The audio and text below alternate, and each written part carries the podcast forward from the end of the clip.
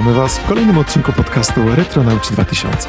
Przy pierwszym mikrofonie Marcin. Przy drugim Andrzej, a w dzisiejszym odcinku opowiem Wam, jak wysmarowałem sobie ryja białą plakatówką. Wiedziałem, wiedziałem, że będzie o tym, bo w ogóle bardzo lubiłeś w ogóle malować sobie ryja. Nie wiem, z czego, to wy, wynikało, to jakieś ukryte kompleksy czy coś. Czy, nie wiem, zupełnie niepotrzebne zresztą, ale, nie, ale no, tak. wpływ filmów z lat 80. oraz wpływ w wrestlingu. No tak, tak, rzeczywiście, rzeczywiście.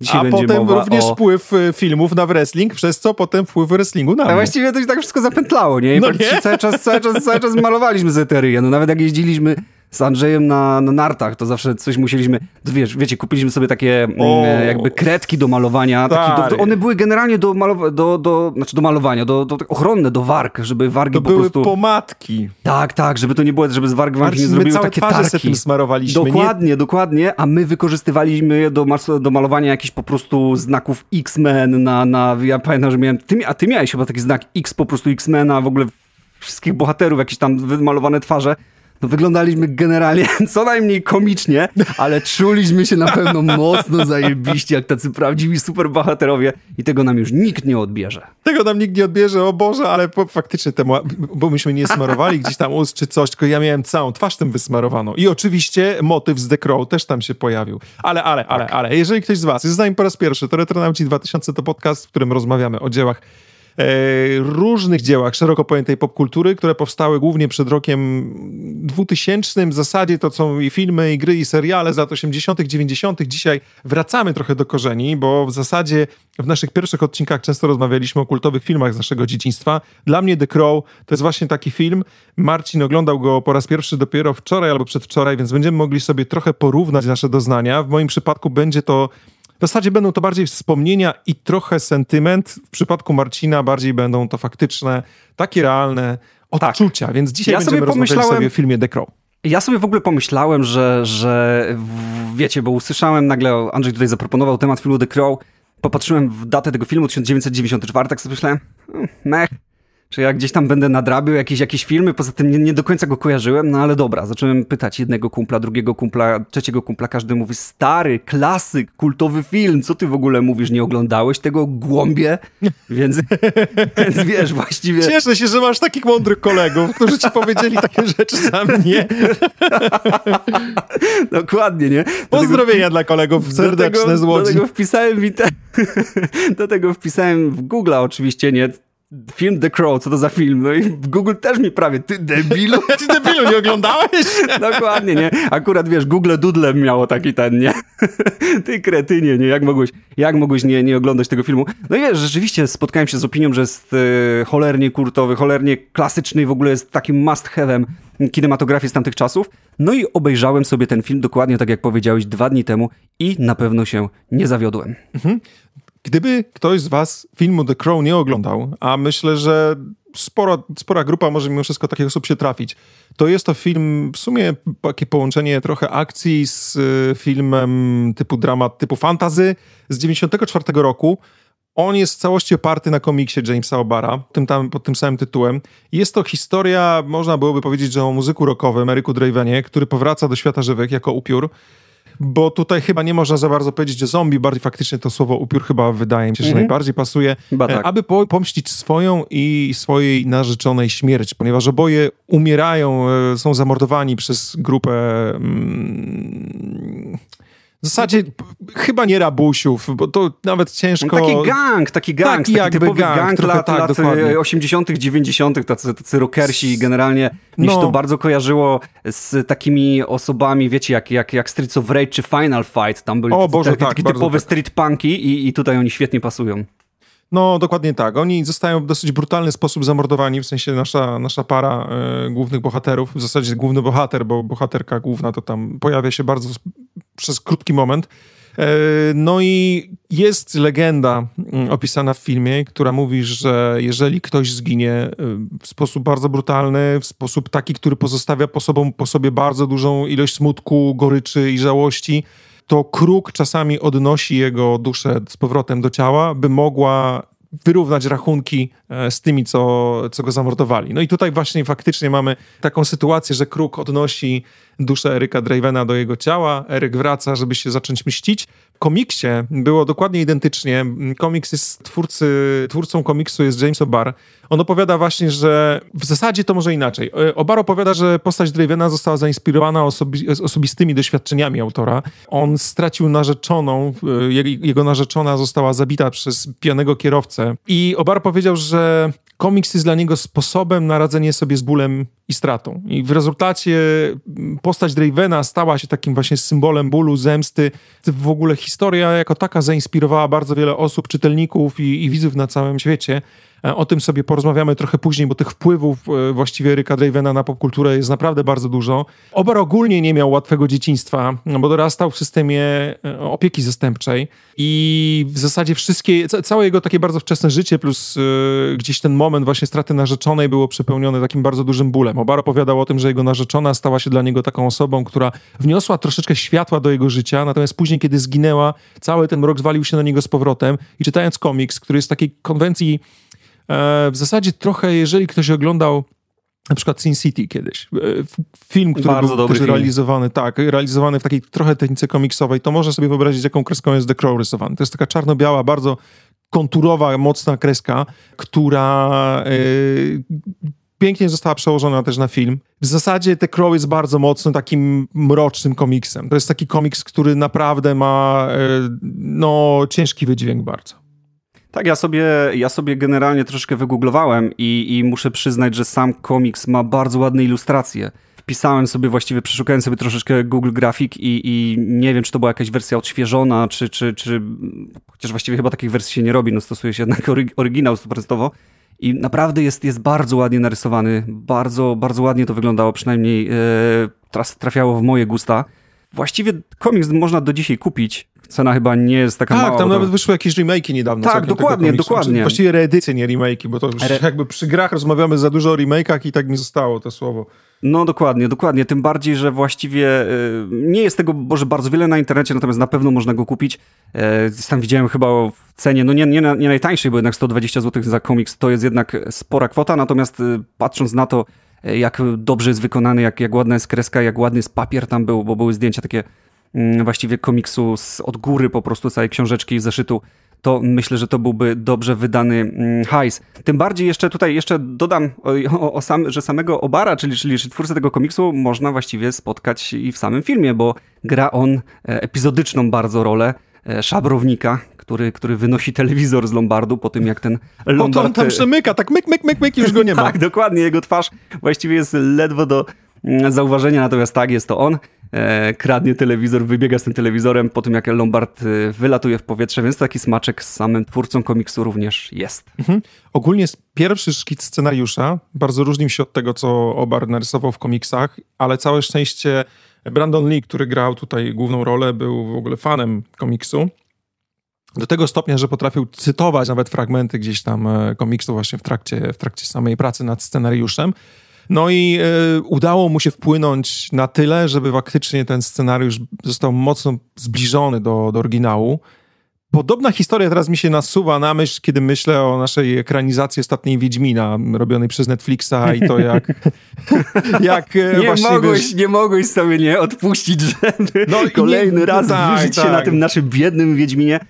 Ech, no. dobra, dobra, już nie będę faktycznie nad tym w tej chwili gdzieś tam znęcał. Ale to tak, prawda, wiesz co, nie dość, że, ale z tego, co jeszcze słyszałem, tutaj taka, taka ciekawostka, że właściwie y, James O'Barr nie za bardzo na początku widział mm, właściwie w y, Lee jako, jako, jako postać y, pierwszoplanową, jako, jako właśnie tutaj tego protagonistę, za bardzo podobno mówił, że kojarzył mu się jednak z filmami karate i nie chciał zrobić tego troszeczkę na, w postaci filmu karate, nie chciał, żeby ten film miał taki wydźwięk.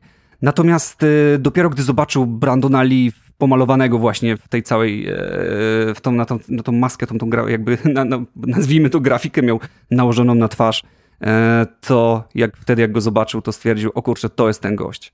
Brandon fakt, fantastycznie wyglądał w ogóle w, tym filmie. Mm, Trzeba pasowało przyznać, mu to. Generalnie to pasowało. malowanie mu pasowało. No, ja powiem ci, że po tym filmie to się w ogóle stałem takim strasznym fanem e, długich, kręconych włosów. Oczywiście moje włosy za cholerę nie chciały się kręcić. Kiedyś e, jakieś tam e, jeszcze na etapie chyba liceum, jak, jak nosiłem długie włosy, to pamiętam, że e, siostra razem z, jej koleżanką, znaczy siostra mojego kolegi kiedyś stwierdziły, że zakręcą nam włosy właśnie mnie i mojemu kumplowi to moje się udało zakręcić dosłownie na jakieś, nie wiem, trzy minuty. Wyszły mhm. piękne loki, po czym zrobiły tak i koniec, nie? Więc moje włosy jakbyś miał takie generalnie łoniaki, tak? na głowie, czy coś takiego. Jezu Boże, jak w ogóle słyszę, jak za każdym razem, jak mi opowiadasz o tym, że właśnie zacząłeś chodzić w takiej styluwie i w ogóle płaszcz, to też sobie myślę o tym, jacy my byliśmy walnięci. Ja tak samo oczywiście po no, na przykład chociażby Matrixie, nie? Od razu płaszcz i tak dalej. No dobrze, że nie wychodziłem tak do ludzi, ale z tego co pamiętam, z jednym z naszych odcinków, do którego was chętnie odsyłamy i zapraszamy, e, Andrzej opowiada tam, jak chodził w czarnym płaszczu, wręcz SS-mańskim no, płaszczu. No, tak, ale zobacz, że w zasadzie filmy z lat 90. bardzo często pokazywały, że czarny, długi płaszcz jest czymś fajnym. No tak, zresztą nawet, y, wiesz, to jest akurat bardzo negatywna strona tego wszystkiego, ale jeśli chodziło o jakieś takie strzelaniny, czy, czy to głównie w Stanach i tak dalej, to najczęściej y, tacy, tacy um, zamachowcy, tak to nazwijmy, ubierali się w takie czarne płaszcze pod, pod właśnie wpływem e, tych, tych y, filmów i, i tworzenia obrazu takiego gościa. Zresztą tak samo chociażby Postal, tam gość też był w czarnym płaszczu, kapeluszu i tak dalej, więc no, ogólnie był taki obraz gościa z dwoma jakimiś ganami, prawda, w czarnym płaszczu i takiego posępnego, jeszcze z długimi włosami, no tutaj jeszcze... Ach, koniecznie, no tylko właśnie widzisz, to jest to, że ja bym w tej chwili bardzo chętnie do takiego imidżu wrócił. Mam 40 lat, ale nie wstydzę się tego, chętnie bym do tego imidżu wrócił. Tylko teraz wyobraź sobie, że do tego całego wizerunku, który opisałeś, gościa z długimi, e, kręconymi włosami, no tutaj w moim przypadku nie kręconymi, ale tym płaszczem... No nie, muszę, nie musiały być koniecznie kręcone, po prostu generalnie, dobra, żeby były długie. No. Dobra, no. tylko teraz ujmijmy dwie rzeczy z tego. Po pierwsze, łysiejącą głowę Tutaj już mamy pierwszy fuck up i dwa taki wystający brzuszek z tego płaszcza. Jak patrzysz z boku, to tak wiesz, taka, taka piłeczka jest, nie? No i nagle cały ten imidż traci na wizerunku. No to jest po prostu, no... Faktycznie, drama. faktycznie. Wiesz, zamiast wyglądać jak taki właśnie Sting, czy, czy, czy, czy, no, czy generalnie taka postać z jakiegoś filmu posępna, czy Neo w Matrixie, to wyglądał jak taki otyły SS-man, taki Uber-Sturman Andrzej. Naprawdę taki, wiesz, świnia SS-mańska. Nie no, pra, pra, prawda, rzeczywiście, przepraszam się z tego śmieję, ale jak sobie to wyobrażam, to, to nie mogę. No ale to wiesz, no wciąż polecam ci powrót do tego. Teraz wygląda, że no jak, jak pan tik-tak, więc... Yy,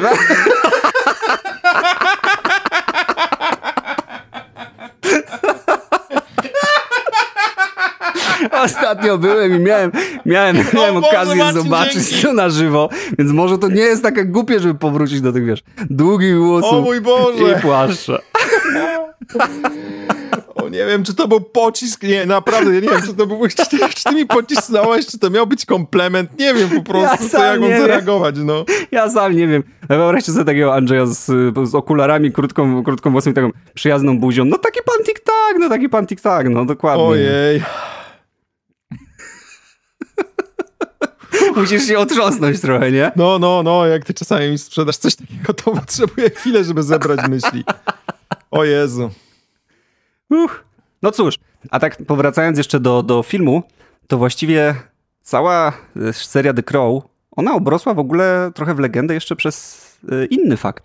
Tak, generalnie chyba taką główną, głównym powodem tej legendy jest to, że nasz e, główny bohater, czyli Brandon Lee, czyli Eric Draven, ginie właściwie, e, to znaczy główny aktor zginął właściwie w, w, trakcie kręcenia własnej sceny śmierci. I to jest taki główny powód, który, który spowodował, że, e, że cała seria obrosła legendą. To znaczy, to nie do końca oczywiście było tak, bo on faktycznie został postrzelony mm, w momencie, kiedy ta scena śmierci była kręcona.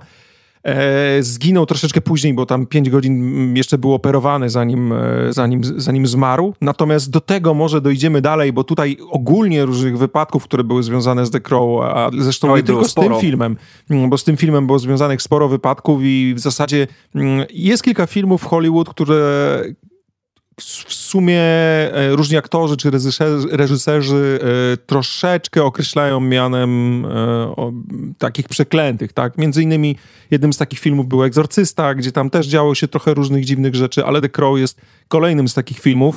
Mm, przełożyło się to nie tylko na ten film, ale także chociażby na próbę rebootu, która w zasadzie od 10 lat cały czas kończy się niepowodzeniami w tej chwili może gdzieś ten projekt dobiegnie do końca, ale to też będziemy o tym rozmawiali sobie trochę później. Także cała, cała ilość, właśnie y, masa wypadków i problemów na, e, na planie spowodowały, że, że faktycznie cała ta seria The Crow w tym momencie jest postrzegana jako taka troszeczkę przeklęta.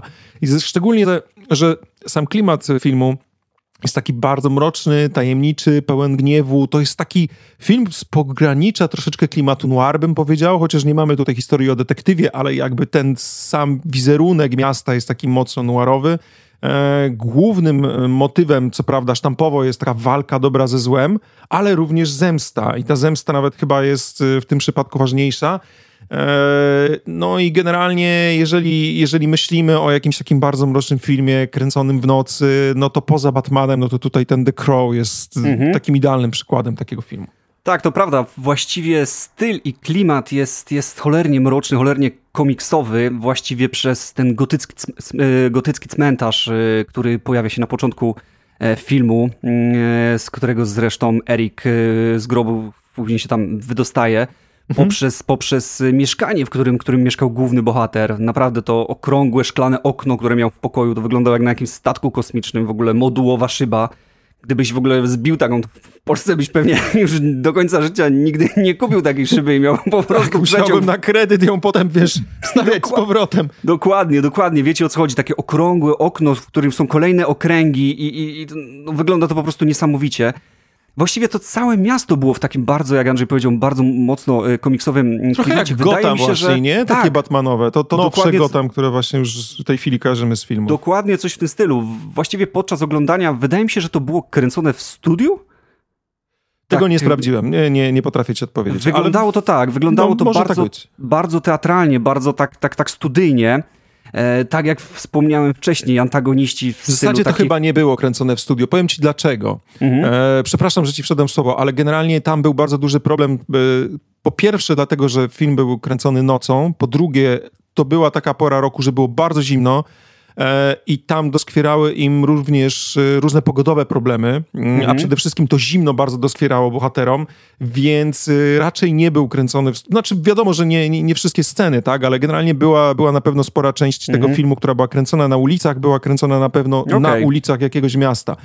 Zresztą też zastosowano tam przepiękne światło konturowe, ja generalnie zwracam na, na takie rzeczy uwagę jako, jako fotograf mm, i trzeba przyznać, że odwzorowanie w tym mieście światła, w jaki sposób zostało zrobione, to jest coś pięknego, bo w tym momencie, jeżeli chcemy wyjść sobie na ulicę, nie wiem, z komórką, aparatem i zrobić zdjęcia, wiemy, jak one mniej więcej wychodzą. Te zdjęcia noce nie wyglądają tak, jak filmy, które oglądamy, które miały wyglądać właśnie mrocznie. I tam zastosowano światło, które mm, wiadomo, że aktor musi być oświetlony jakimś światłem głównym, ale dodatkowo jest świecony z tyłu bardzo ostrym takim światłem, które nie jest rozproszone, bo światło główne bardzo często jest rozpraszane za pomocą softboxów. Natomiast to światło tylne, które gdzieś tam e, właśnie jest stosowane e, jako światło konturowe, ono jest bardzo twarde. I to światło konturowe spowodowało, że mamy taki biały obrys tych postaci, powiedzmy. Mm. Wyglądało tak bardzo scenicznie. Ja się nie dziwię, że, że tak, wiele postaci, jak Sting na przykład właśnie się z Sting z wrestlingu e, tutaj jakby zainteresował się postacią i, i, i chciał troszkę wejść w ten image, który, o który one pokazywała, bo faktycznie było coś takiego. To było takie mocno przerysowane, ale, ale z, z drugiej strony bardzo, bardzo fajne. Do tego właśnie to, co mówiłem, ci antagoniści jak, jak, jak, z, jak, jak z Fallouta, wiesz, spluwy noże, typ, jakiś taki klimat Mad Maxowy, czy właśnie Streets of Rage, Final Fight wiesz, takie typowe punki uliczne z ksywą, nie wiem, Axel, Guy, Cody, tacy po prostu goście, których, wiesz, których normalnie na jakichś bitemapach się szło i się rozwalało, no to właśnie miasto pełne takich ludzi. Wieczny no. deszcz, wieczny tak. deszcz, wieczna noc, przerywana właściwie tylko błyskawicami piorunów i, i oświetlana ogniskami z płonących koszy, przy których grzali się bezdomni. E, wszyscy mają taką łatwość zabijania. E, to chociażby jak, jak scena, gdzie Erik przychodzi do Lombardu i właściwie po kilku zdaniach dostaje kulkę w łeb. No coś, coś niesamowitego. To już pokazuje, że, że to jest takie dosyć mroczne miasto. No i same fazy głównego bohatera, czyli, czyli Erika, jego psychodeliczne wspomnienia, e, pomiędzy oczywiście kolejnymi zabójstwami. Bardzo mi się to kojarzy z Max Payne'em i, i z tą jego walką, e, jak, jak zabili mu rodzinę. I on się tułał po tym mieście, próbując jakby tą całą vendetę przeprowadzić i, i żeby te osoby, które maczały w tym palce, zapłaciły za swoje czyny. Strasznie mi to mm, przypominało właśnie tą postać. Jeszcze ta gitara, no, oczywiście grał w kapeli, ale dodawała mu naprawdę takiej, takiej komiksowości. Był, mm, do, do, solo na dachu, przed naprawdę, tym, jak no, idzie wyruszyć coś... na taką final fight, nie? Ojej. Dokładnie, dokładnie coś w tym stylu. I, i, i to było coś niesamowitego. No, a dodatkowo śmierć e, głównego aktora, czyli Brandona, dodała tutaj ekstra dramatyzmu i na autentyczności niestety, co, co uczyniło go jeszcze bardziej mrocznym. Tak, no Brandon Lee obrósł w zasadzie legendę, w legendę też ze względu na to, że jego ojciec zginął w takich mało Oj, tak. wyjaśnionych okolicznościach. To znaczy tam akurat wokół Bruce'a Lee śmierci jest tak dużo teorii, że nawet nie chcę to gdzieś tam się wdawać, bo są takie śmaki, owakie, już w ogóle ciężko się w tym połapać. W przypadku śmierci Brandona też y, było kilka opisów y, zdarzeń, natomiast właściwie parę lat temu gdzieś tam była już wypowiedź, były już takie wypowiedzi mocno otwarte, łącznie z wypowiedzią e, Michaela Massey, który, który go postrzelił. Od razu mm -hmm, cię mm -hmm. uprzedzę, to nie ten Michael Massey z Formuły 1. Dokładnie miałem, miałem, jak się zastanawiałem się, czy to to nazwisko, to jak sobie przeczytałem, mówię Michael Massey i tak sobie myślę, F1, F1, sobie myślę, nie, no nie, nie mogę przeczytać źle, bo zaraz ktoś nam w komentarzach powie, to nie tak się czyta, hej! No więc wiesz, więc e, jakby tak sobie myślę, nie, no niemożliwe, ale cieszę się, że powiedzieli, że Michael Massey E, tak, tak samo jak ten F1, czy takaś rodzina. Tak, no, nie, chyba nie. Chyba tak, nie, nie, rodzina, nie, bo tak. to jednak nie ten sam kraj pochodzenia. Ale, ale no tak. śmierć e, Bruce'a Lee, e, tak samo jak Brandona Lee, no to są, to są troszeczkę takie owiane lekką tajemnicą. Jeżeli już jesteśmy przy obsadzie, to warto powiedzieć, że jest to debiut reżyserski Alexa Projas, który później zrobił w zasadzie Ja Robot, taki film, który myślę, że dużo osób może kojarzyć i masę śmieci, dosłownie. Także to jest takie trochę nierówne, bo facet, no ja Robot był naprawdę fajnym filmem jak dla mnie. The mhm. Crow tak. trzyma się kupy niesamowicie, szczególnie jak na taki film lat 90. No pamiętajcie, że to jest jednak kręcony w 94, w zasadzie 93 roku, e, więc y, to jest film, który mimo wszystko y, naprawdę trzyma się kupy jak na tamte lata. I potem nagle taki step w dół, który, który powoduje, że gość raczej już tam za bardzo na scenie nie błysnął. Ale właśnie, a propos błysnął, nie błysnął, powiem ci tak, ja oglądałem ten film dawno temu, mam masę mhm. wspomnień i takich, wiesz, trochę nostalgicznych rzeczy gdzieś tam związanych z tym filmem. O tak. Natomiast to oglądałeś na bieżąco, pierwszy raz teraz. I tak. chciałbym cię zapytać, jak ten film według ciebie się zestarzał? Mhm. Wiesz co, generalnie powiem ci tak, to jest bardzo dziwne kino. W ogóle niby na papierze to jest, to jest zwykła historia o mścicielu, jakich wiele, ale tutaj jednak y, wydarzyło się y, troszeczkę więcej. W ogóle tak uważam, że w tamtych czasach musiał robić niesamowite wrażenie i, i nie dziwię się, czemu, czemu dostał status kultowego. E, z dzisiejszej perspektywy, jakby tak chcieć to szybko określić, przesadzony, przekoloryzowany, pełen patosu. No jak kino I Marvela, to też jest kino jak, superbohaterskie w no sumie, No tak, nie? z tym, że wiesz, no coś w tym stylu, z tym, że wiesz, z tym, że jednak jest to film z 1994, a wtedy jednak tak się też e, wiele filmów e, robiło i właściwie taki był styl, wszystko było takie przekoloryzowane i przesadzone. Piękne, napompowane lata 90. Mm, popkulturowo. Teraz właściwie muszę się przyznać, że wydawał mi się mocno groteskowy właśnie jeszcze w tej teatralnej scenerii, mimo że traktował temat y, bardzo poważny, to robił to w sposób kina akcji VHS. To mógł, tak wiesz, ten film jak dla mnie mógłby stać w wypożyczalni VHS między takimi filmami jakimiś, tutaj wymyślam, Morderca 6, Krwawe Gangi 3. Naprawdę, to był taki typowy, jak dla mnie, film VHS o jakimś bohaterze, który, który prowadził tutaj prywatną vendetę. I sam byłem pełen sprzeczności, powiem ci, oglądając ten film. E, bo sceny pełne patosu, a z drugiej strony, wiesz, e, bardzo mocne dialogi i bardzo poważne teksty. E, ogólnie film ma dużo rozmyślań o śmierci. Słynny tekst, gdzie gość mówi, że dzieciństwo kończy się tym, kiedy zdajesz sobie sprawę z tego, że umrzesz. Tu aż mi ciary przeszły po plecach, tu usłyszałem, bo dokładnie tak to u mnie wyglądało. Pamiętam ten dzień, kiedy sobie uświadomiłem, że nie jesteśmy tu na zawsze. I, i nigdy nie umiałem tego ubrać tak dobrze w słowa, jak jak to zostało ubrane w tym filmie. To jest coś niesamowitego. Porusza temat o tym, że właściwie prawdziwa miłość nigdy nie ustaje. Jak wcześniej wspomniałeś, zresztą bardzo trafnie, że cię tak pochwalę. Y, jest tutaj ten wpływ e, rysownika komiksu, czyli Jamesa Obara, który, który to przełożył tutaj własne, e, własne uczucia, własne, co, co, to, co się stało w jego życiu na komiks, a on z kolei został przełożony na, na film.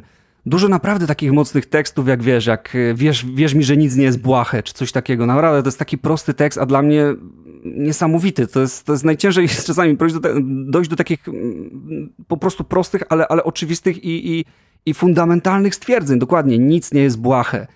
Pamiętam, że siedziałem, moja, moja narzeczona siedziała w tle i powiedziała, widzisz, słyszysz? Ja sobie tak uświadomiłem, że Jezus, dokładnie tak jest. Ile rzeczy robimy, coś tam w życiu, tu sobie z czegoś dowcipkujemy i tak dalej, i tak dalej. Tu sobie coś na przykład podchodzimy luźniej, ale musimy pamiętać, że dla kogoś to nie, nie musi być luźniej, nie ten, nic nie jest błahe. To jest naprawdę piękne i krótkie stwierdzenie.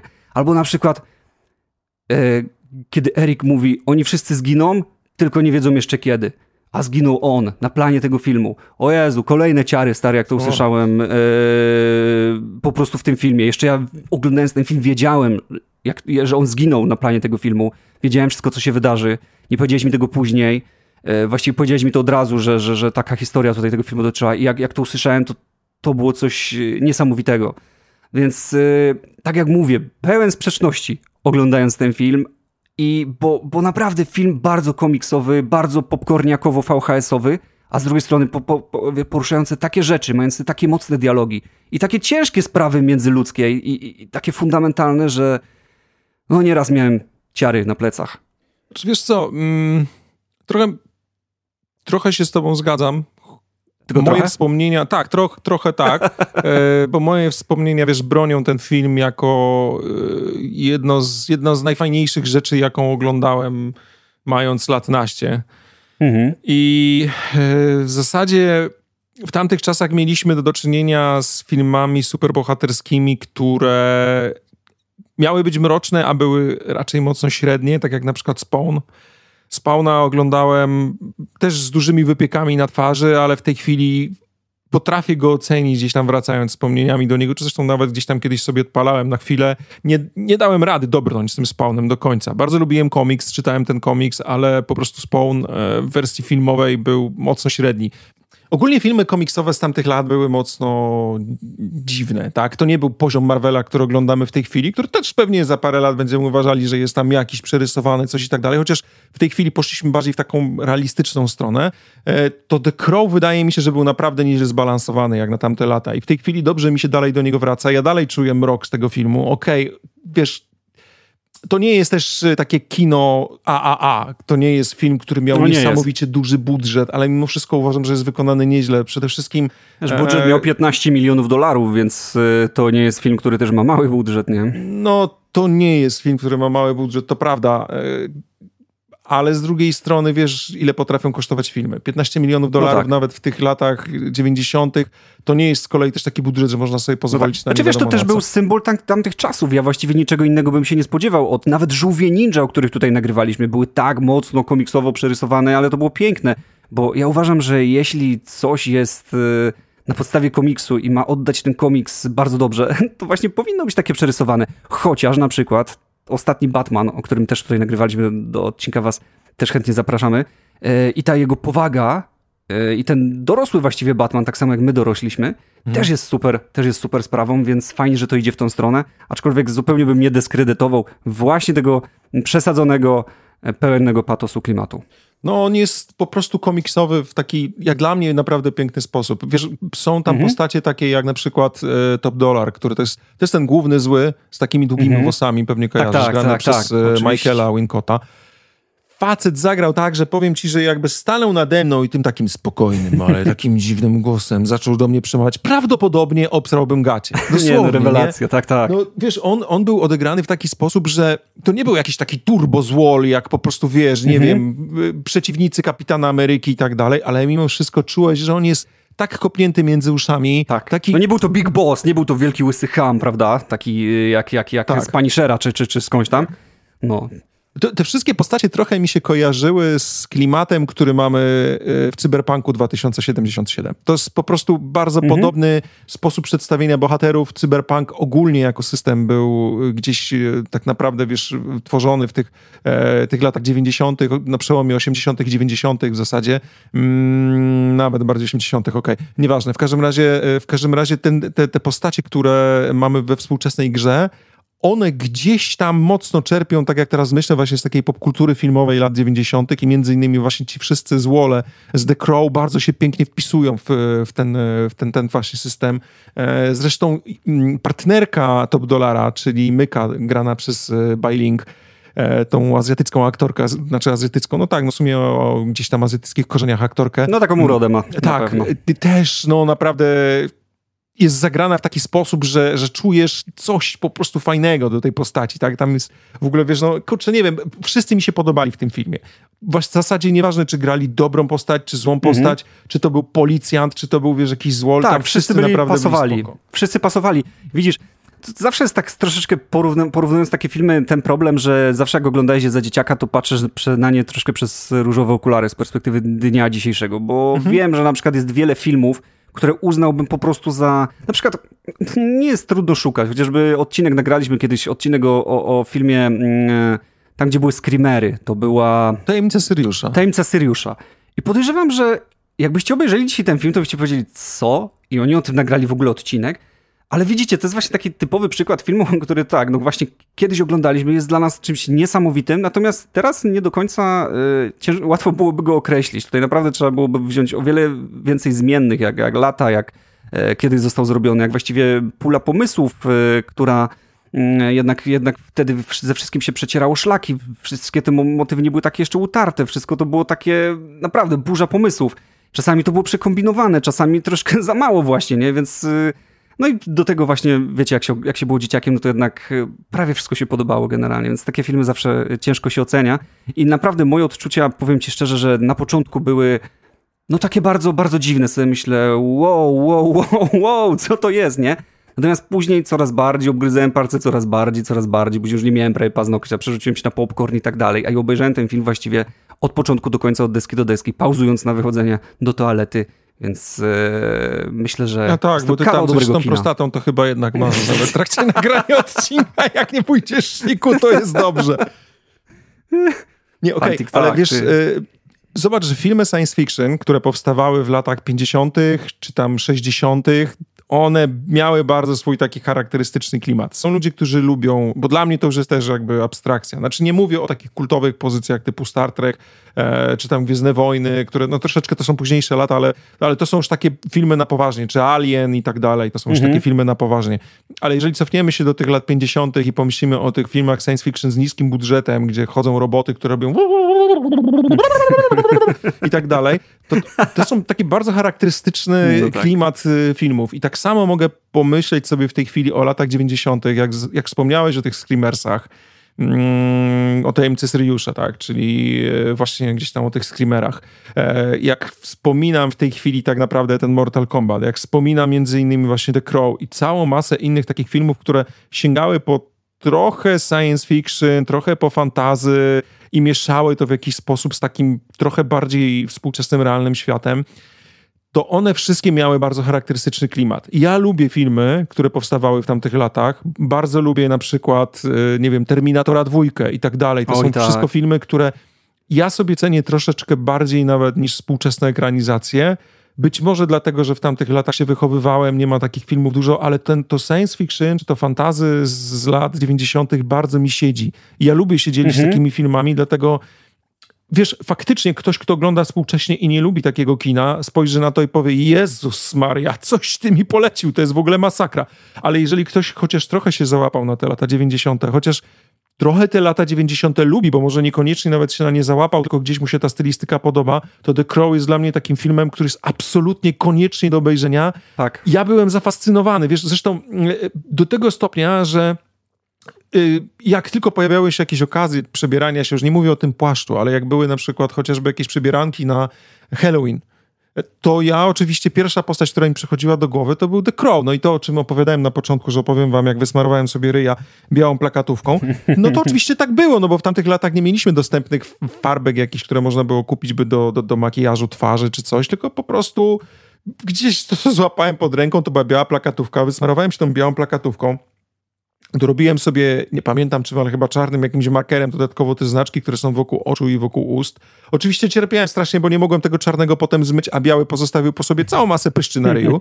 Ale i tak, wiesz, jakby machnąłem na to ręką, bo mogłem pójść sobie do, do Zmierzchu, do Świtu, takiego bardzo już dawno nieistniejącego pubu w Łodzi, który był w sumie skierowany dla, do heavy metalowców. Tam w zasadzie wchodziłeś do tego pubu i miałeś, on gdzieś tam się wchodziło na pierwsze czy drugie piętro mm, po schodach kamienicy i, i, i już na starcie stała trumna, nie? Gdzieś tam, wiesz, więc wyobrażasz sobie ten klimat, wiem, wiesz, takich wiem, łap wiem, starych drewnianych i tak dalej, troszeczkę jakbyś wchodził do średniowiecznej tawerny, mm, mhm. ale byłem prze, przezadowolony, prze, przeszczęśliwy tak naprawdę, że mogłem sobie, sobie tego ryja tą białą plakatówką wysmarować i pójść przebrany za tego The Crow. I oczywiście, wiesz, wtedy jeszcze miałem więcej włosów, więc te długie włosy, to wszystko nie, się no, zgadzało. to musiało, tak, to musiało wszystko wyglądać e, idealnie, a właściwie jeszcze a propos właśnie mówisz metalowców i tak dalej, to sam film miał doskonałą muzykę, właściwie fantastyczne utwory ścieżki dźwiękowej e, wykonywane mhm. przez, przez The Cure, przez Nine Inch Nails, przez Rage Against the Machine, albo na przykład Panterę, to już taka bardziej, e, no nie chcę mówić niszowa, żeby mi ktoś okna nie wybił. to niszowa Pantera. Ale, ale, ale no dobra, ale Pantery jednak wiesz, tutaj mówimy o Rage Against the Machine, no to mówimy o Panterze, no jak Pantera była troszkę mniej znana wśród nie. Norm, normików Pantera! takich, dobra. Dokładnie, wśród normalnych ludzi. Do tej pory mi się Tutaj jeszcze taka ciekawostka, że ogólnie na soundtracku miał być yy, utwór Only Dying Stone Temple Pilots, ale, ale, ale z, jak, no, zważywszy na to, co się stało w ogóle na, na planie, że, że jednak e, Brandon Lee został zastrzelony, no to utwór o tytule Only Dying został e, wycofany i zdecydowano się tutaj na zamianę. Wiesz, ja jak ten film wychodził, słuchałem zdecydowanie cięższej muzy, więc ta Pantera bardzo się pisywała w moje, czy Rage Against the Machine, no to Ja słuchałem Nine Inch Nails na przykład, 100%. przecież to już, to już na przykład, żeby słuchać Nine Inch Nails i ten, właśnie Trent Reznora, no, który, który był twórcą tego wszystkiego, to już trzeba mieć nie po kolei w głowie, dlatego że no, powiem wam tak, znaczy no generalnie kto lubi słuchać, wiesz, grając na przykład w Quake'a 1 i słysząc te wszystkie dźwięki, pralki, jakieś tam w ogóle bębna, nie wiadomo co to jest, w ogóle jakieś zgrzyty, ciężko w ogóle tą muzykę określić i słuchając całej takiej płyty, no to jest bardzo specyficzne poczucie, bardzo specyficzne jednak, jednak nuta, że, że, że coś ci się takiego podoba, nie? Więc no, nie jest to normalny słuchacz, który mm, słucha, prawda, Limbiskit czy, czy Korna, które też są oczywiście e, super, więc e, no mimo wszystko świeżka dźwiękowa tutaj siadła 100%. Mhm. Wiesz, że ja w zasadzie po tym filmie zacząłem słuchać The Cure, który dla mnie było na, tamtym, na tamte lata jakby zbyt łagodną kapelą, w sensie no za mało łomotali, w skrócie mówiąc, e, a okazało się, że to jest świetny zespół i bardzo się cieszę, że dzięki, dzięki temu filmowi The Cure poznałem, bo tak naprawdę do tej pory to Cure potrafię słuchać. Ciężkiej, takiej bardzo ciężkiej muzy, niestety coraz mniej. Widzę to po sobie, że zestarzałem się trochę pod tym względem i o ile gdzieś tam dalej z chłopakami ode mnie z kapeli raczej gramy ciężkie rzeczy, o tyle jak zaczynam czegoś słuchać, to słucham tak naprawdę coraz... Wiesz, gusta się zmi zmieniają no, też, nie? tak przede wszystkim gdzieś tam, wiesz, rzeczy, które na psychę ci wsiadają z biegiem czasu, powodują, mhm. że potrzebujesz troszeczkę delikatniejszych rzeczy. E, no i tutaj jakby tu się u mnie pozmieniał. Wiesz, to muszę wypuścić kota z pokoju. Przepraszam cię, mów do dalej, a ja będę kota wypuszczał, bo mi szarpie ze drzwi. Jak to szarpie? Jest taki wielki, on tam do klamki dosięga, czy, czy jak, jak on to w ogóle robi? Tak, łapie za klamkę, wypuść mnie! Dokładnie, wali tą łapką, tym opuszkiem takim. Ale tak, on jest jeszcze, wiesz, nie, znaczy właściwie w zasadzie tam gdzieś tam szarpie te drzwi od spodu, ale u mojej narzeczonej są dwa koty i pies, które nauczyły się, wszystkie nauczyły się otwierać klamki, skaczą mm -hmm. na mhm. wszystkie klamki, jakie są w domu i naprawdę potrafią napędzić stracha, więc tam... Nie... Tak, moje świnki się nauczą otwierać klamki, to już w ogóle będzie chyba koniec świata. Sądzę, że mają marne szanse. ja nie widzę twojej świnki, która skacze na taką wysokość. Tak, no wyobraź sobie, że ja, ja wierzę w swoje świnki, są bardzo uzdolnione i proszę mi tu nie, nie dyskredytować. Morskich. Mhm. Morskich. Są bardzo mądre. Dobrze, że ostatnio wyciągałeś z nich sznurówki. Proszę, ja powiem tak, ciesz się, że nie jesteś bliżej, bo normalnie i, i po, powiedziałbym tak, bierz go, bierz go Grunio, bierz go Grunio. Od, od razu ci powiem rzucać się do szyi, chrupek cię chłopie za, no, za, za nogę i wypadasz w ogóle przez okno. Normalnie mnie rozsier rozsierdziłem się aż. Dobrze, dobrze, dobrze, dobrze. To na spokojnie mogę ci powiedzieć, że e, film, w filmie tym mieliśmy pierwsze próby takie w ogóle światowe, można by powiedzieć, e, wykorzystania generowanych komputerowo efektów. Wiadomo, że gdzieś tam już wcześniej też jakieś próby się pojawiały, ale tutaj akurat udało im się zastosować to, no między innymi ze względu na śmierć Brandona Lee. E, między innymi odtwarzano taki pierwszy deepfake, można byłoby powiedzieć, bo są mhm. sceny, gdzie dubler tak. za, zastąpił jego, e, gdzie, gdzie dubler zastąpił no Na szczęście Brandona. tylko kilka takich scen było, tak, nie? tylko kilka, całe szczęście, to prawda. Plus gdzieś, no są sceny takie jak na przykład scena biegania po dachach, które faktycznie widać, że to jest takie bardzo ale strasznie kulawe. mi się pod... Ale nie, właśnie nie. Powiem ci szczerze, że mnie bardzo ta scena biegania po dachach... One były, właściwie to były dwie takie sceny na początku filmu, zaraz po tym jak e, wyszedł z grobu, trafił na, do swojego mieszkania i później biegł przez całe miasto i później chyba jeszcze gonił Druga, go... jak uciekał, gdzie tam helikopter, coś tak, i tak dalej, dokładnie, to w tej scenie właśnie helikopter, było generowane Dokładnie i powiem ci, że naprawdę obie sceny mi się bardzo, bardzo mi się podobały. Czułem się jakbym grał w jakąś gierkę 2D. Normalnie już mi się tak ręce sformułowały, wiesz, do trzymania pada. Mimo, mimo że nic w rękach nie trzymałem, to już, już wiesz, ręce, pamięć mięśniowa po prostu się tak tutaj zebrała. E, więc nie, mnie się to oso osobiście bardzo podobało i to było e, coś super, ale w ogóle ten deepfake to też jest coś niesamowitego, bo ja bym w życiu stary, ja to dopiero później przeczytałem, że jego twarz została zastąpiona e, właśnie nałożona tutaj cyfrowo na, na dublera i powiem wam, że zupełnie tego filmu w filmie nie widać. No, o, oczywiście film to też jest w jakości był 480p, gdzieś coś takiego bym tutaj powiedział. To niestety są VHS-y, tutaj nie udało mi się dorwać jakiejś wersji naprawdę odświeżanej Ultra HD, nie wiem czy w ogóle taka istnieje. E, więc naprawdę tego nie było widać. No na pewno też pomagało to, że no jednak Erik ma twarz pomalowaną całą, więc na pewno ciężej jest rozpoznać tutaj, e, czy to gra prawdziwy aktor, czy nie. Natomiast ten deep, deepfake był naprawdę rewelacyjnie e, zrobiony.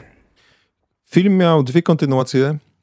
I jeszcze nakręcono serial. W zasadzie oglądałem chyba wszystko i mogę powiedzieć w skrócie, że jest to srogi szajs.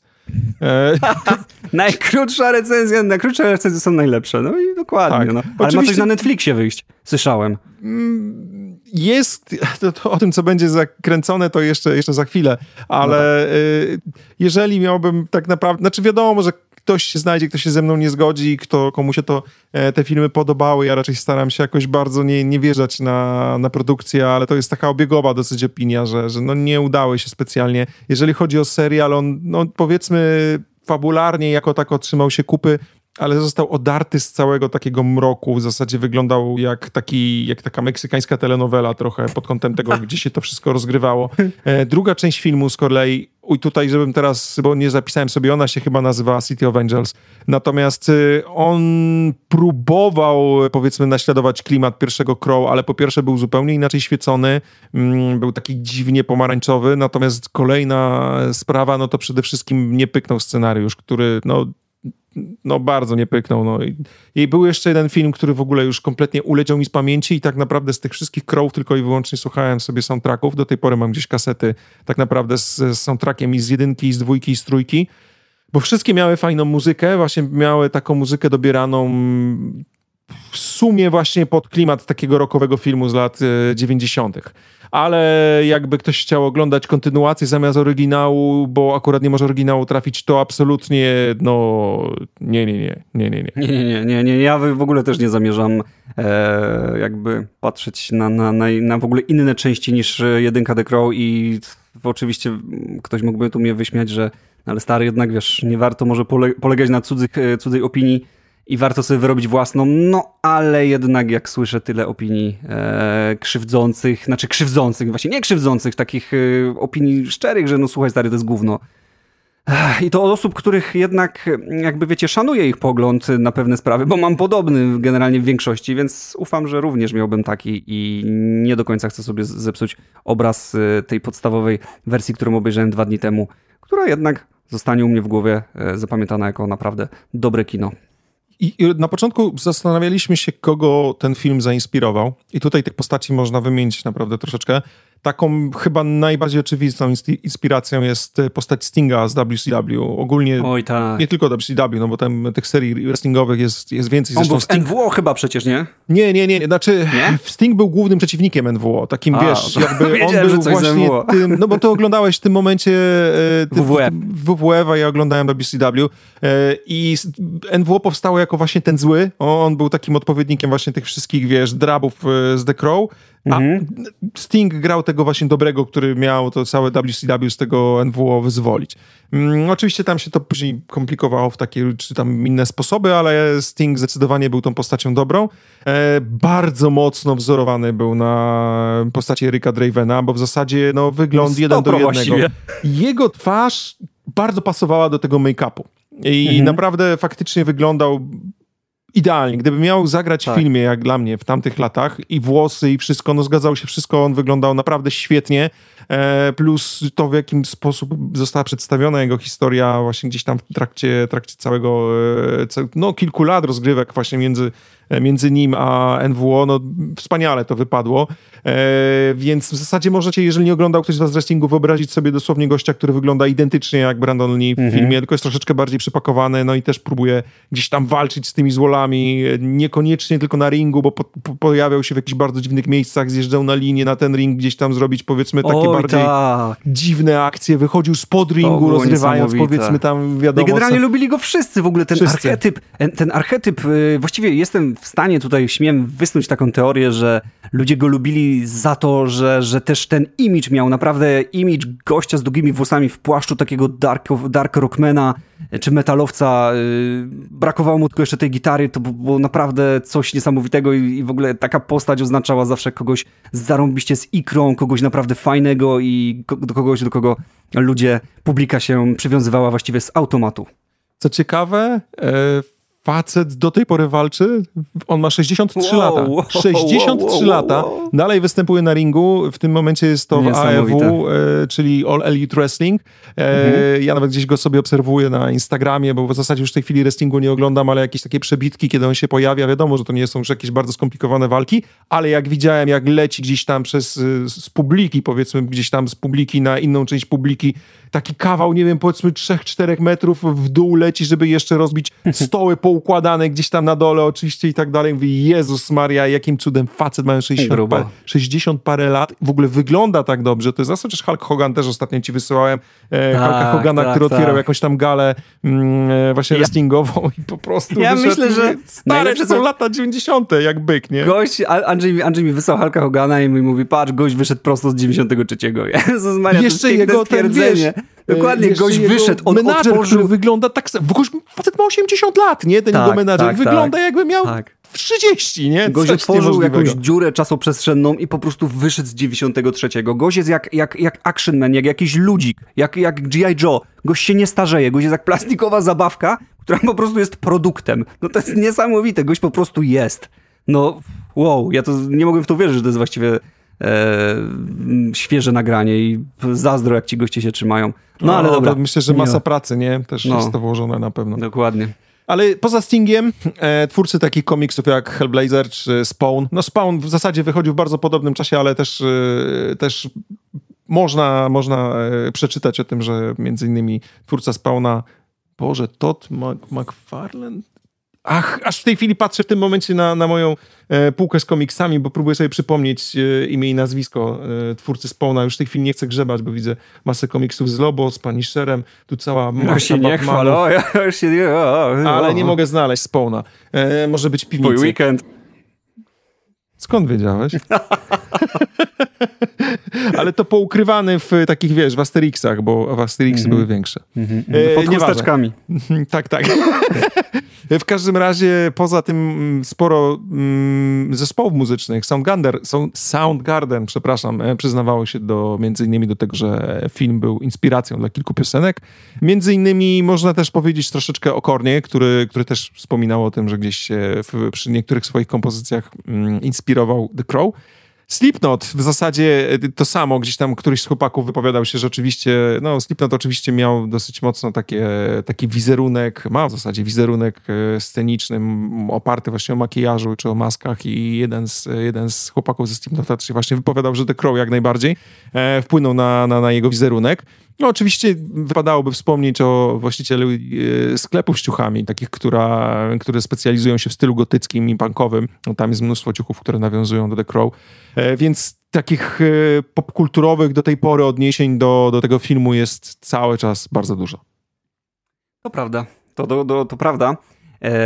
I właściwie to powiem ci szczerze, że mocno mnie zaskoczyłeś, że, że aż tyle, bo też miałem tutaj troszeczkę takich odniesień e, gdzieś w głowie, w tyle głowy, mm, czytając oczywiście po obejrzeniu filmu, ale nie wiedziałem, że aż tyle. A tutaj rzeczywiście wymieniając e, tych wszystkich twórców, no rzeczywiście trafiłeś w punkt. Bardzo tutaj ciekawą rzeczą, której no, nie możemy uniknąć, ale która się stała i tutaj pasuje ją w sumie przygadać, bo jest to coś, co napędziło temu właściwie hypu tej produkcji, to, to śmierć właściwie Brandona, o której wspominaliśmy e, wam wcześniej. Mówiłeś, że został postrzelony, tak? Podczas y, kręcenia podczas, jednej tak, ze podczas, scen. podczas właściwie kręcenia sceny własnej śmierci. Tam były dwie oficjalne wersje, znaczy oficjalne. W zasadzie wiesz jak to jest. Y, tego typu kontrowersje nigdy nie pozostają... Nie da się ich ukryć, a z drugiej strony zawsze starasz się jakby zminimalizować damage, który, y, który tego typu informacja może spowodować. E, I akurat w tamtych, w tamtych latach y, troszeczkę mniej mieliśmy dostępu do, w zasadzie w ogóle nie mieliśmy dostępu do mediów społecznościowych, do internetu, mieliśmy zdecydowanie mniejszy dostęp, szczególnie w Polsce to w zasadzie to gdzieś tam dzwoniło się na tepsę. Mm, I na zegarynkę chcieli sobie zegarek ustawić, to się dzwoniło, jest godzina 15.45, nie? Więc wyobraźcie sobie, co to był za czas. Tak, tak, y, ale, ale tam krążyły dwie oficjalne wersje. Pierwsza to, że zginął w trakcie kręcenia takiej sceny mm, wielkiej strzelaniny, która, która gdzieś tam się odbywał z Woli. E, natomiast okazało się, że jednak faktycznie była to scena jego własnej śmierci. I po latach opublikowano informację, że pistolet trzymał Michael Massey. E, czyli e, on, Boże, jak on miał na imię w filmie Fanboy może? A też w tej chwili ciężko mi będzie sobie przypomnieć. Natomiast mm, co się dokładnie wydarzyło? Tutaj też oczywiście mamy po raz kolejny kilka, kilka wersji. Pierwsza mówi o tym, że ten sam pistolet jako rekwizyt był wykorzystywany wcześniej gdzieś indziej, w jakimś tam e, dzień, dzień wcześniej był wykorzystywany w czymś innym i pozostała, pozostał e, po prostu ostry nabój włożony. E, dalej do, do pistoletu. To była pierwsza wersja. Druga opisywała, że utkwiła, e, utkwiła łuska od, e, na, od ślepaka gdzieś w lufie i została wystrzelona jako nabój w zasadzie w trakcie wystrzeliwania kolejnego ślepaka. tutaj już myślę, że akurat tego, jak było naprawdę, to już się nie dowiemy, bo no, po prostu każde, każde, każde, każde źródło podaje troszeczkę inną wersję, natomiast ważne jest to, że po prostu Brandon Lee został w trakcie kręcenia postrzelony. Tej konkretnej sceny w filmie nie mamy. E, ona została usunięta, jest, jest użyty dubel, natomiast z tego co wiemy, to w trakcie po prostu po oddaniu strzału Brandon Lee upadł w trochę inny sposób e, i nawet nie, nie mm, zaprzestano kręcenia, dlatego że po prostu e, reżyser uznał, że jest to taki overacting, czyli po prostu mm -hmm, gdzieś tam, mm -hmm. że zagrał troszeczkę inaczej niż, niż powinien. Potem się okazało, że no jednak sytuacja jest mocno krytyczna y, i pojechał na blok operacyjny i mimo pięciogodzinnej operacji po prostu facet się wykrwawił. Natomiast mm -hmm. w, mhm. w, samym filmie e, Eric Draven, czyli jakby bohater filmowy, tak ginie nam na dzień przed swoim ślubem. Kolejną jakby taką, takim zbiegiem okoliczności było to, że Brandon Lee zginął faktycznie przed swoim ślubem. Tutaj nie, był, nie była to kwestia jednego dnia, ale kilku dni. Natomiast jego narzeczona w zasadzie gdzieś tam no, była obecna, jak on, jak on no, umierał w szpitalu. To jest coś niesamowitego jest... w ogóle. Tak. To ile tu jest zbiegów okoliczności naprawdę. To naprawdę główny bohater ginie przed... Yy, właściwie filmie jest, jest e, akcja, że, że mają się pobrać na drugi dzień i, i Erik zostaje zastrzelony przez tych punków, tak to nazwijmy. Prawdziwy aktor Brandon Lee też właściwie zostaje przypadkiem zastrzelony przed e, ślubem ze spisarką Elizą, Elizą Hatton. To jest coś niesamowitego. Ojciec przecież y, Brandona Lee, czyli Bruce Lee, wiemy jak zginął również, że jego śmierć jest owiana tajemnicą. Mało tego, jest film z Bruce'em Lee, Gra Śmierci, gdzie Bruce Lee ginie, będąc zastrzelony na planie filmowym, po to, by uniknąć e, jakby znalezienia przez jakichś gangsterów. Po prostu pozoruje swoją śmierć. Dokładnie jest taka sytuacja opisana, że strzelają do niego. Ale Bruce że czy Brandon? Bo ja nie, nie znam tego filmu. Bruce Lee. Bruce, Bruce Lee okay. ma film Gra Śmierci, w którym ginie na planie filmowym. Tak jest wymyślona fabuła w filmie, mhm. po prostu. Tak jest wymyślona e, fabuła, w, fabuła w filmie, że, że chce zniknąć jakby z oczu gangsterów, więc robi coś takiego, że e, jest e, niby właśnie jakaś tam pomyłka i on ginie. Więc to jest coś po prostu niesamowitego. Ile tu jest w ogóle przypadków, ile rzeczy się tutaj jakby zazębia, czy, czy, czy tak dziwnie klika w jakiś taki podejrzany sposób. E, nie, no sam ten fakt, że wiesz, że umierasz kręcąc scenę własnej śmierci, no to, to jest, jest, jednak, wiesz, no... No i w ogóle o czym jest film? O czym cały jest film? Jak to wszystko tutaj właśnie nie wiem, nie chcę użyć tego słowa, ale pasuje do tego, co się stało. No to jest po prostu aż, aż naprawdę ciary na plecach. W ogóle sam... Jest jakiś mrok, spowija to wszystko troszeczkę. Bardzo, tak, bardzo, bardzo. Jest, słyszałem, że sam Michael Massey, mimo że tak naprawdę to nie była jego wina, to, to, to miał, miał wielką traumę po wypadku. I, no dziwisz się? E, też bym miał. Nie, nie, nie. O nie, zupełnie się nie dziwię. E, zupełnie się nie dziwię. E, w ogóle nie zagrał chyba w żadnym filmie przez długi czas. E, podobno, to oczywiście tego nikt nie jest w stanie zweryfikować, ale Kruka nie zobaczył do tej pory. Naprawdę? Tego Aha. nie wiedziałem. No, nie obejrzał, e, nie obejrzał e, do tej pory, w ogóle stwierdził w wywiadach, przynajmniej tutaj to, to co udało mi się mm, wyczytać, że do tej pory ma jakieś tam nawracające koszmary e, związane z tą całą e, sceną. Dodatkowo e, aktorki, które zagrały w tym filmie, czyli aktorka, która grała Shelly oraz Sarę, przeżyły śmierć podobno Brandona na tyle mocno, że porzuciły w ogóle aktorstwo i, i nie wystąpiły w żadnym filmie. No nie wiadomo, czy to jest głównym przy, przyczyną, ale natomiast tak mówiły w wywiadach, no to jest coś niesamowitego, a już w ogóle właśnie uczestnictwo ojca Bruce'a Lee w filmie Gra Śmierci, gdzie dokładnie taka sama sytuacja się mm, E, jest, jest odtwarzana i, i to się w ogóle stało. No, no aż, szczerze wam powiem, że aż się tak, nie wiem, mówię i tak mówię, chcę, to, tu się tyle rzeczy zdarzyło, że aż, aż, aż po prostu mnie to trochę zatyka i, i ciężko mi się po prostu jest wygadać, jak, jak to wszystko jest tutaj niby tak enigmatyczne, niby tak połączone, a jednocześnie tak oczywiste, bo stało się mm. to, mhm. co się stało. No mrok mrok, tak, no mrok w ogóle wiesz, i... Cały set filmowy był nękany przez różne dziwne wypadki i w zasadzie to w Hollywood się mówi o, wiesz, że to był jeden z przeklętych setów filmowych, to już może troszeczkę nad wyrost, ale w zasadzie tak, e, była akcja, że huragan zniszczył im set. W ogóle oni od samego początku mieli problemy w trakcie kręcenia właśnie z pogodą, to co już wspominałem na początku. Było przeraźliwie zimno. E, Brandon w, miał w pewnym momencie prawie hipotermię, dlatego że, no wiesz, on tam nie był zbyt ciepło ubrany tak naprawdę w trakcie kręcenia. Pewnie pamiętasz, że tam była jakaś cieniutka, czarna bluzka tak naprawdę mm -hmm, i mhm, ten mhm. płaszcz. W momencie, kiedy kręcisz, jest bardzo zimno, mm, pada jeszcze deszcz, albo jeżeli nie pada ten deszcz, to jeszcze są używane deszczownice. Deszczownice mają to do siebie, raz miałem przyjemność zmoknąć pod czymś takim, e, że deszczownice filmowe dają dużo większe krople niż tak naprawdę realny deszcz bo żeby łatwiej je było tak naprawdę na tym obrazie zobaczyć. Powiem ci, że jak dostajesz taką deszczownicą, nawet jeżeli jest w miarę ciepło, bo ja pamiętam, że... Jak piłką z paintballa pewnie. No może nie aż tak, ale faktycznie, wiesz, czujesz to. Ja mhm. było chyba, nie wiem, no z 15 stopni w momencie, jak, jak gdzieś tam byłem na planie teledysku i, i szedłem sobie w deszczu Kurczę, no powiem ci, że przemarzłem okrutnie, nie? To jest taki moment, że wracasz do domu po, po powiedzmy tam, nie wiem, godzinnym secie filmowym, w moim przypadku, i łykasz aspirynę, witaminę C i się modlisz, żeby po prostu się nie rozchorować, nie? Mhm. Więc podejrzewam, że jeżeli kręcisz film i musisz na tym planie filmowym spędzić wiele dni, wiele godzin każdego dnia i jeszcze mokniesz w tym deszczu takim z deszczownicy, czy nawet realnym deszczu, ale sądzę, tam faktycznie był bardzo gęsty momentami ten deszcz, więc on wyglądał jak taki typowy deszcz właśnie z deszczownicy filmowej. E, no to myślę, że faktycznie mógł być nieźle przemoczony, ale przede wszystkim no, najdziwniejsze jest to, że tak, że huragan zniszczył im set. To jest jedno, to jest w ogóle mega dziwne. Jeden z y, członków ekip filmowych został srogo porażony prądem, także go naprawdę nieźle popieściło.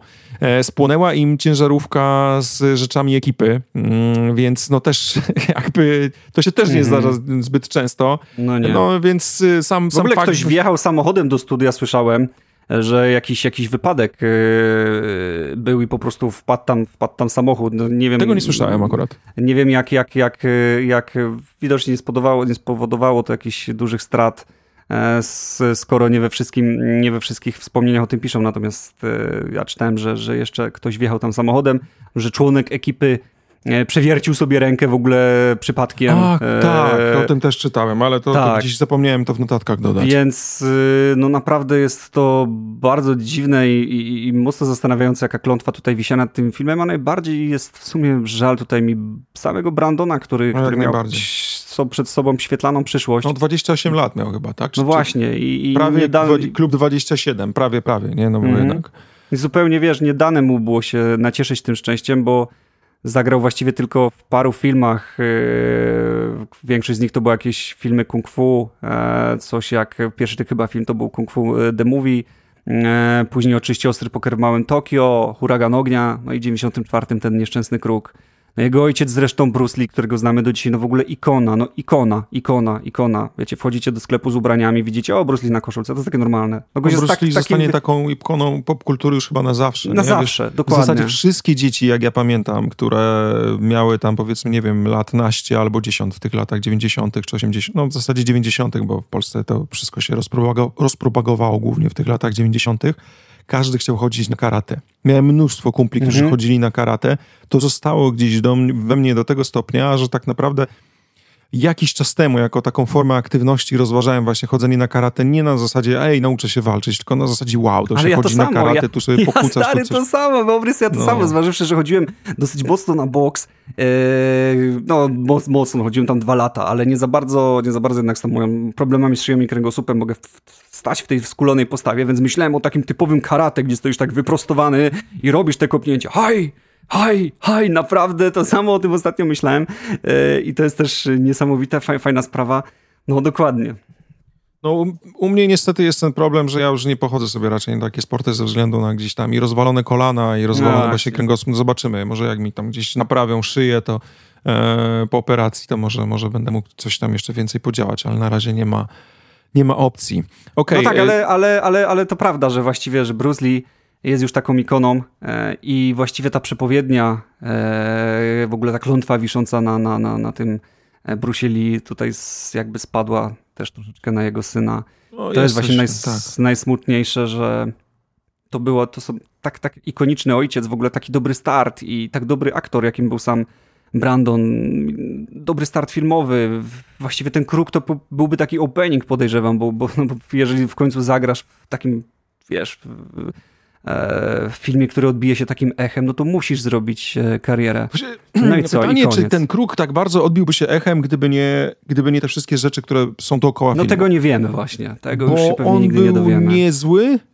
Wiesz, ja go oceniam trochę, tak jak ci mówiłem, no ze względu na sentyment, ale Zastanawiam się, czy był na tyle niezły, żeby aż takie zrobić wrażenie na wszystkich, nawet wtedy, żeby stał się filmem kultowym. Tego nie, nie, nie umiem ocenić. To jest w ogóle dla mnie nie do ocenienia. Być może tak, być może nie. A no, w każdym razie zobaczymy, co będzie z kontynuacją Kruka, chociaż mm, są próby cały czas zrebutowania serii. Nie wiem, czy w tym momencie jest to serial czy film, który jest dla niego miejsce, bo e, ilość emocji takich negatywnych, które wybrzmiewa w trakcie tego serialu, takich wiesz, bardzo trochę emo, że tak powiem. To, co było no, mhm. no, też popularne właśnie w latach 90., to smucenie się, słuchanie takiej muzyki tego typu.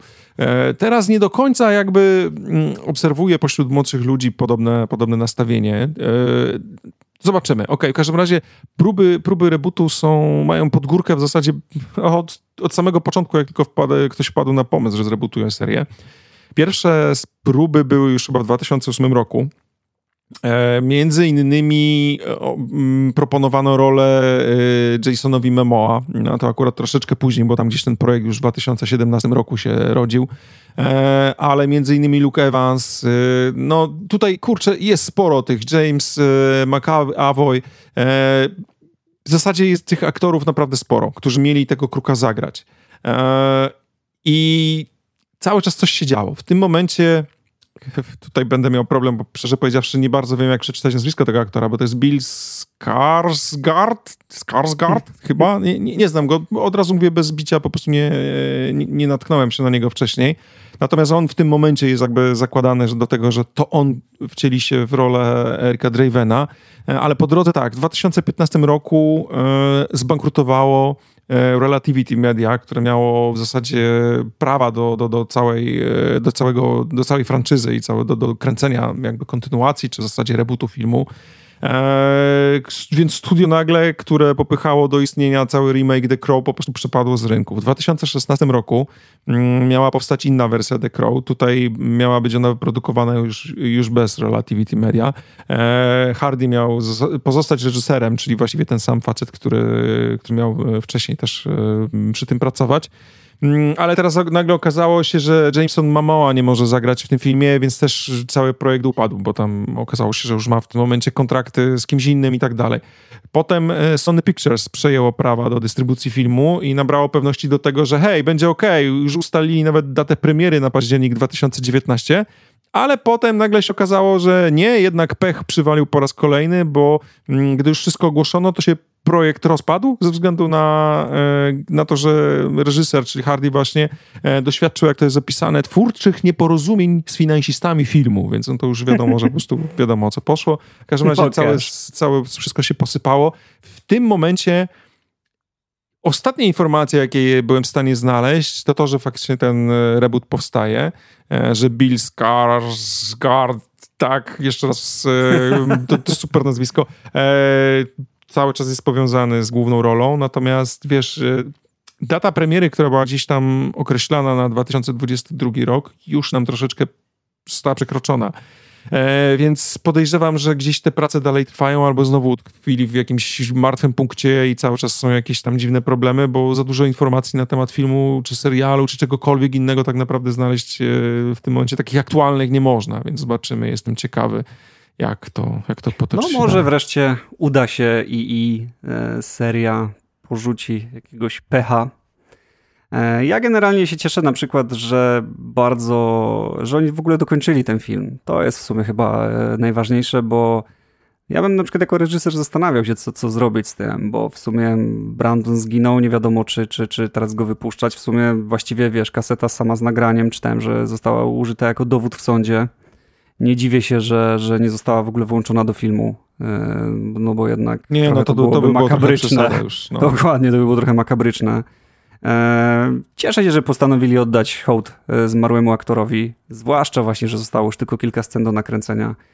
No i myślę, że sam Brandon Lee byłby zadowolony z tego, że film, w który zagrał, stał się jednak do kultowy. tego stopnia kultowy, no mhm. tak. Szczęście w nieszczęściu zobacz, że oni kręcili w zasadzie jedną z pierwszych scen na samym końcu, nie? Dokładnie to samo pomyślałem, bo ja to później czytałem sobie, kiedy on, kiedy on w której scenie on zginął i to właśnie w tej pierwszej scenie, kiedy, kiedy, kiedy mm, ci punkowie wpadają do niego na klawisz i robią mu tam rozpierdzie. Tak sobie pomyślałem, o kurczę, no to troszkę słabo, że goś ginie w pierwszej scenie. Natomiast, tak jak wspomniałeś, świetnie, bo nie kręcili tego wszystko po kolei. Właściwie tą scenę zostawili sobie na sam koniec, co było, no chcąc nie chcąc, e, przypadkowo świetnym wyborem. No dobra, no i teraz na sam koniec powiedz mi, czy gdybyś miał komuś polecić w tym momencie, czy oglądać, czy nie oglądać, twoi znajomi polecali ci koniecznie obejrzeć, mhm. ale ty jesteś na bieżąco, jakby mhm. kompletnie na bieżąco. Gdyby ktoś w tym momencie taki, wiesz, podszedł do ciebie i powiedział, ej, mam to obejrzeć czy nie, to co byś powiedział? To dziwne, bo ten film nie jest dla każdego. Myślę, że... No, to akurat prawda, tak. To jest, ten, ten, ten film naprawdę nie jest dla każdego. Jeśli ktoś jest fanem, a przecież my jesteśmy w końcu, słuchacie retronautów i właściwie lubujemy się w rzeczach z lat 80., 90. i już powoli także 2000, które, które stają się też retro lubujemy się w tym temacie, więc tak, dla wszystkich takich fanów to jest y, pozycja must have. Natomiast no, jeśli jesteś fanem najnowszych produkcji, w ogóle kochasz najnowsze filmy Marvela i generalnie lata 80 90 to jest jakieś tam, no było, minęło, fajnie, coś tam znam, nie, kojarzę Aerosmith, a może niekoniecznie, nie. A, no ale Natomiast... wiesz co, w takim klimacie dalej powstają filmy. Dzisiaj czy wczoraj czytałem na temat tego, że nie wiem, czy oglądałeś taką animację ze Spider-Manem, która była na Netflixie. Nope teraz już nie pamiętam, ale 2-3 lata temu e, Into the Spider-Verse tam jednym ze Spider-Manów, który się pojawia w multiversum, jest taki noirowy Spider-Man, czarno-biały w ogóle, jakby cały film jest kolorowy, a cała animacja jest kolorowa, ten jednak jest czarno-biały, nosi w ogóle płaszcz e, i kapelusz, jak prawdziwy noirowy detektyw i już słyszałem, no że super, ma dostać... niech wracają do tego. Tak, ma, ma, ma dostać własny aktorski serial, także i to chyba U. Amazon ma się tym zajmować, także jak to przeczytałem, mówię, wow, to może być naprawdę petarda, bo jeżeli to będzie zrobione faktycznie w takim noirowym klimacie, ja uwielbiam noir, uwielbiam filmy noirowe, uwielbiam muzykę, która jest powiązana z takim właśnie jazzem noirowym, uwielbiam tego słuchać, uwielbiam taki klimat, więc na pewno będę na to czekał jak głupi. Zwłaszcza, jeszcze tak tutaj na koniec mówiąc, jestem sobie w stanie prawie rękę uciąć e, za to, że każdy, kto doczekał do właściwie tego momentu odcinka, oglądał już ten film. oglądał i docenia go, bo no tak, Albo tak może ktoś wydaje. zasnął słuchając Albo- wiesz, słuchał na noc, dokładnie, tak, to teraz wiesz, Nie, musimy tych mówić nie ciszej, żeby go nie obudzić, jakby Tak ktoś nie z was już spał. dokładnie. To życzymy tak wam jest. słodkich snów. Dokładnie i do, do, do, zobaczenia, do zobaczenia za dwa tygodnie. No, no, cześć, tak, cześć, cześć.